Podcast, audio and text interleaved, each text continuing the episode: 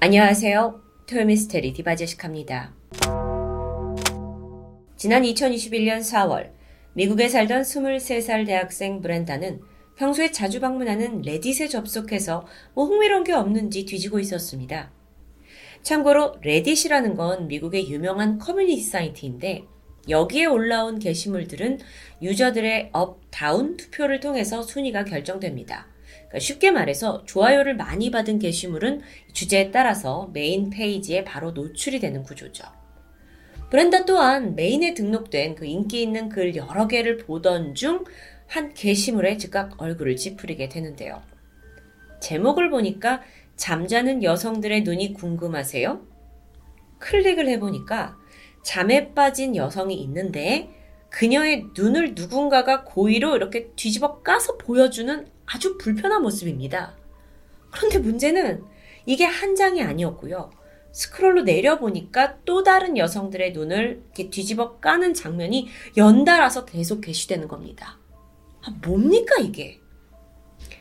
그래서 보니까 이 게시물을 올린 당사자는 아, 이거 내가 찍은 게 아니다. 이건 한 유튜브 채널을 통해서 소름 끼치는 영상들이 나오는 걸 캡처한 거다라고 말하는데요. 유튜브 채널의 이름은 Mr. Sleepy People. 해석하면 자는 사람들 정도입니다. 그런데 이게 결코 평범한 채널이 아니었어요. 브렌다는 즉시 검색창에 Mr. Sleepy People을 검색해보죠. 채널이 나왔고요. 들어가 보니까 수많은 영상이 있습니다. 근데 하나같이 thumbnail에 여성의 감긴 눈을 이렇게 누군가의 손으로 뒤집어 까는 이런 모습이에요. 영어로 어떻게 제목을 줬나 해석을 해보면 파란 눈 여자 눈 검사, 빨간 머리 여자 눈 검사, 사랑스러운 눈 검사, 술 먹고 뻗은 눈 검사, 눈알 움직인 눈 검사. 요뭐 제목도 좀 이상합니다. 혹시 궁금증이 이제 유발이 되니까 영상을 여러분이 보고 싶으실 수도 있을 것 같은데 실제 영상이 다소 불쾌할 수 있어서 저는 말로만 설명하고자 합니다. 일단 모든 영상의 시작은 비슷합니다. 누군가가 카메라를 잡고 있고 여성이 잠들어 있는 공간으로 조용히 으슥하게 들어가죠. 그리고는 그 자고 있는 여성의 눈꺼풀을 뒤집는 기행을 저지릅니다. 이게 마치 무슨 누나를 구경하는 컨셉으로 컨텐츠를 잡은 것 같은데요. 정말 소름 돋죠. 각각 영상 속 여성들은 다 다른 사람이고요. 공간도 제각각이었어요. 보통은 음, 여자가 잠을 자고 있는 그 방이 좀 보여지긴 하는데 이게 또 대부분 어두운 곳이기 때문에 사실상 어디인지는 정확히 알 수 없어 보입니다. 물론 촬영을 하고 있는 사람이나 또 당하는 사람이 누구인지도 알 수 없죠. 대부분의 영상에는 이 촬영하는 남성의 손과 잠든 여성들 그리고 눈만 나옵니다. 영상의 길이는 뭐 1, 2분으로 짧은 영상도 있었지만 2, 30분이 넘어가는 긴 영상들까지 이 긴 영상은 보지 못했는데 뭐 모음집일 수도 있겠죠. 천차만별이었습니다. 조회수도 2만짜리, 6만, 14만, 38만까지. 아니 근데 누가 이런 영상을 계속 소비하는 걸까요? 무엇보다도 도대체 누가 이런 영상을 만드는 걸까요? 저처럼 이 채널에 들어갔다가 큰 충격을 받았던 브렌다는 정보를 더 수집하던 중 더 놀라운 사실을 발견합니다. 채널의 개설 날짜가 2011년 10월. 물론 아이디를 만든 게 이 시점이고 정확하게 뭐 개설 그러니까 영상을 올리기 시작한 건 그 이후일 수도 있죠.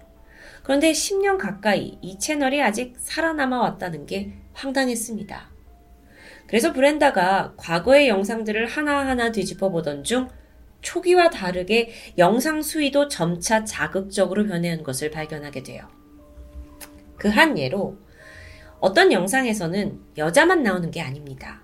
그녀 옆에 남자친구로 보이는 사람이, 남성이 다정하게 누워 있어요. 근데 촬영자가 전혀 개의치 않았고요. 자고 있는 이들에게 가까이 다가가죠. 그리고 그중 여성의 눈을 뒤집어서 보여줍니다. 이게 좀 전과 다르게 좀 대범한 모습인 것 같은데 또 다른 영상에서는 여성의 눈을 이렇게 뒤집어요. 근데 여기서 끝나지 않았고 제가 정말 말하기도 너무 힘든데 이 누나를 혀로 핥는 아주 엽기적인 모습까지 보여줬습니다. 상식적으로 이해가 되질 않아요. 그런데 여기서 우리가 짚고 넘어가야 할 것이 있습니다. 과연 이 여성들은 단순히 깊은 잠에 든 걸까요? 혹시 약물에 취해서 의식 불명 상태는 아니었을까요? 그렇다면 이건 심각한 상황입니다. 채널에 이런 문제점을 제기한 브렌다. 그녀는 이 영상들이 어떤 성적 패티시를 기반으로 촬영된 일종의 약현 포르노라고 주장했습니다. 그러면서 영상이 결코 합의가 된 후에 촬영된 게 아니다라고 주장했죠. 더 근본적으로 이 기한 채널이 버젓이 운영된다는 게 유튜브가 그동안 관리 감독을 너무 부실하게 한 게 아니냐라고 지적하기도 했습니다. 충분히 공감이 되는데요. 그러고 보니까 미스터 슬리피 피플 이 채널은 예전부터 네티즌들 사이에서 많은 논쟁을 일으켰습니다. 일각에서는 아 이거 뭐 다 연출된 주작이다 라고 비웃었죠. 근데 그도 그럴 만한 이유가 되는 게 그 많은 영상들을 만들면서 어떻게 단 한 번도 그 주인공 여성에게 이걸 들키지 않고 촬영할 수 있냐라는 겁니다. 정말 모든 영상들에서 깨어나는 사람이 없어요. 그러니까 이 테러를 이렇게 당하고 있는데 어떻게 그냥 다 잠들어 있을 수 있죠? 게다가 내가 이 피해를 받은 당사자다라고 말하는 사람도 없었고요.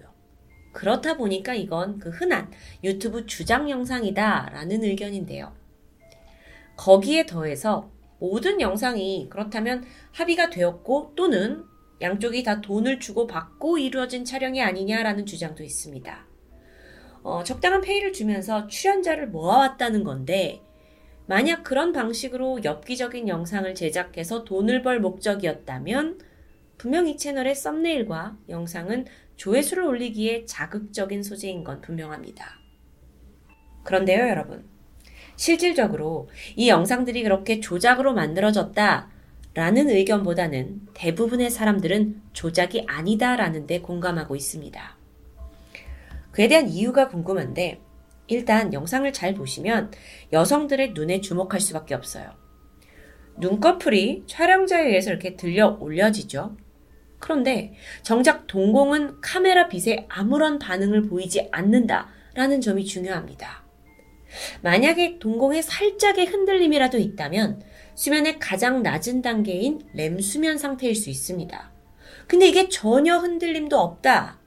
그 말은 그녀들이 하나같이 다 깊은 수면 상태에 빠져 있다라고 볼 수 있거든요.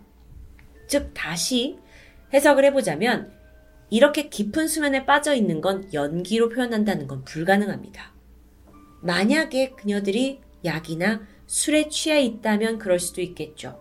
만약 그렇다면 또다시 그 자의에 의한 거냐 타의에 의한 거냐 우리가 알 수 없는 부분인데요. 만약에 사전에 동의가 없는 상황이라면 그녀들이 피해 사실을 알 수 있기나 할까요? 어려워 보입니다. 혹은 뒤늦게라도 내 눈이 그런 식으로 촬영되고 유튜브에 올라갔다 라는 걸 알게 된다 하더라도 자기가 피해자다라고 밝히는 걸 어려워한 건 아닐까요? 실제로요. 한 영상 속의 여성은 눈을 뒤집자 약간의 반응을 보이면서 깨어날 기미가 있었어요. 그러자 촬영자가 급하게 이 카메라 불을 끄고 당황하는 듯 했죠. 이게 또 긴장감을 더하기 위해서 유튜버가 고도로 계산된 행동일 수도 있습니다. 근데 그게 만약 아니라면요? 이건 몰래카메라나 다름없습니다. real 몰래카메라요. 아니, 저는 이 스토리를 말씀드리면서도 도대체 누가 이딴 걸 만드냐? 이게 문제로 남아 있습니다. 네티즌들 또한 그 정체를 밝히려고 분주해졌죠. 그래서 그 중에 가장 많은 동의를 얻은 가설을 보면 사실 이렇게 다양한 젊은 여성들을 쉽게 접근해서 잠자는 모습을 촬영할 수 있는 곳이 어딜까? 혹시 학교 기숙사 아니면 어떤 집합체 안에서 자는 곳 이런 곳이 아닐까? 라는 가설입니다. 충분히 가능성이 있어 보여요. 비록 촬영자는 영상 내내 한 명이지만 집단적으로 이걸 돕는 조력자가 있었다면 또 오랜 기간 동안 들키지 않고 영상을 계속 만들어낼 수 있었을 테니까요. 이게 만약 진짜라면 이것 또한 심각한 범죄 중의 하나입니다. 결국 이런 가설들 끝에 미스터 슬리피 피플 이 채널은 매우 패티시즘적인 포르노다라는 수식어까지 붙게 되죠. 여기서 잠깐 음, 여러분은 혹시 솜노필리아라는 단어 들어보신 적 있을까요? 이건 일명 수면 기호증이라고 불리는 건데요. 의식이 없거나 의식을 잃은 상대에게서 성욕을 느끼는 그런 성향을 말합니다. 다른 말로 잠자는 숲속의 공주 증후군이라고도 불리죠. 솜노필리아. 이건 이상 성욕으로 알려진 성도착증의 한 종류로 분류됩니다. 참고로 그 성도착증의 종류를 보면 어, 예전에 톰에서도 소개를 한 적이 있는데 시체를 보면 성욕을 느끼는 네크로필리아, 타인의 배뇨 활동에 성욕을 느끼는 어, 유롤라그니아, 그리고 소아에게 성욕을 느끼는 페도필리아 등이 있죠. 이 중 몇몇 기이한 성욕들은 범죄에 속합니다. 특히나 페도필리아는 아주 심각한 중범죄인데요. 다시 솜노필리아로 돌아와서 이것의 가장 큰 문제가 뭐냐라는 건 상대가 의식이 없다는 조건이 붙기 때문입니다. 그러니까 성관계 또한 합의가 없는 상태로 일어나는 경우가 대부분이라는 거죠. 실제로 영국에서는 이런 것과 관련된 사건도 있었습니다. 영국 워릭쇼주에 거주하던 38살 남성 제임스 볼튼. 그는 자신의 집에서 술과 약에 취한 10대 청소년을 겁탈한 혐의로 체포됩니다. 경찰 조사해보니까 그는 수면 기호증, 솜노필리아를 가진 사람이었고요. 컴퓨터 하드에 상당한 양의 관련 포르노가 발견되었죠. 이상 성욕을 참지 못하고 이게 결국 실질적인 범죄로까지 이어졌던 끔찍한 사건입니다. 같은 맥락에서 미스터 슬리피 피플 영상 역시 이 솜노필리아 포르노의 한 종류가 아니냐라는 의혹이 생겨났고요. 채널은 이후에 많은 신고를 받게 되죠. 유튜브가 다행히 대중의 반응에 즉각 조치를 취하게 되면서 현재 해당 채널과 영상은 모두 삭제된 상태입니다. 하지만요, 여러분, 여전히 잡음은 계속되고 있습니다. 이 미스터 슬리피 피플이 올린 기괴한 영상을 그간 즐기던 사람들이 있었습니다. 그리고 그들은 댓글창을 통해서 자신들만의 커뮤니티를 만들었던 건데요. 사실 댓글을 살펴보면 아주 추잡하기 짝이 없습니다. 누구는 막 좀 더 수위가 높은 영상을 올려달라. 어, 눈을 뒤집는 거 말고 좀 어떤 가학행위가 더 들어가면 좋지 않겠냐? 라는 막 방법을 추천하기도 해요. 더러워요, 더러워 아주. 또한 사람이 언제 가장 깊게 잠이 드는지, 그럴 때 어떠한 행위를 우리가 할 수 있는지 정보를 공유하기도 합니다. 아주 미친놈들이에요. 그러면서 동시에 댓글에 보면 서로의 이메일 주소를 남겨뒀는데요. 각자 자기가 찍은 비슷한 사진과 영상들을 주고받기 위해서였다고 합니다. 꼴사납죠. 게다가 채널의 안경향은 여기서 끝나지 않았습니다. 이걸 또 모방하는 채널들이 생겨났어요. 현재에도요, 일부 커뮤니티에서는 이런 것과 비슷한 유형의 컨텐츠를 즐기는 그룹들이 존재한다고 알려져 있습니다. 무엇보다 우려되는 건 이러한 행위가 누구나 쉽게 접근할 수 있는 유튜브를 통해서 언제나 공유된다는 점이었죠. Mr. Sleepy People. 과연 이게 사람들의 관심을 끌기 위한 단순한 fake 다큐일까요? 아니면 실제로 소수들에게 소비되는 포르노의 한 종류일까요? 채널이 현재는 삭제되었지만 운영자가 언제 또 어떤 방식으로 다시 돌아올지는 아무도 알 수 없습니다. 토요미스테리 디바제식합니다.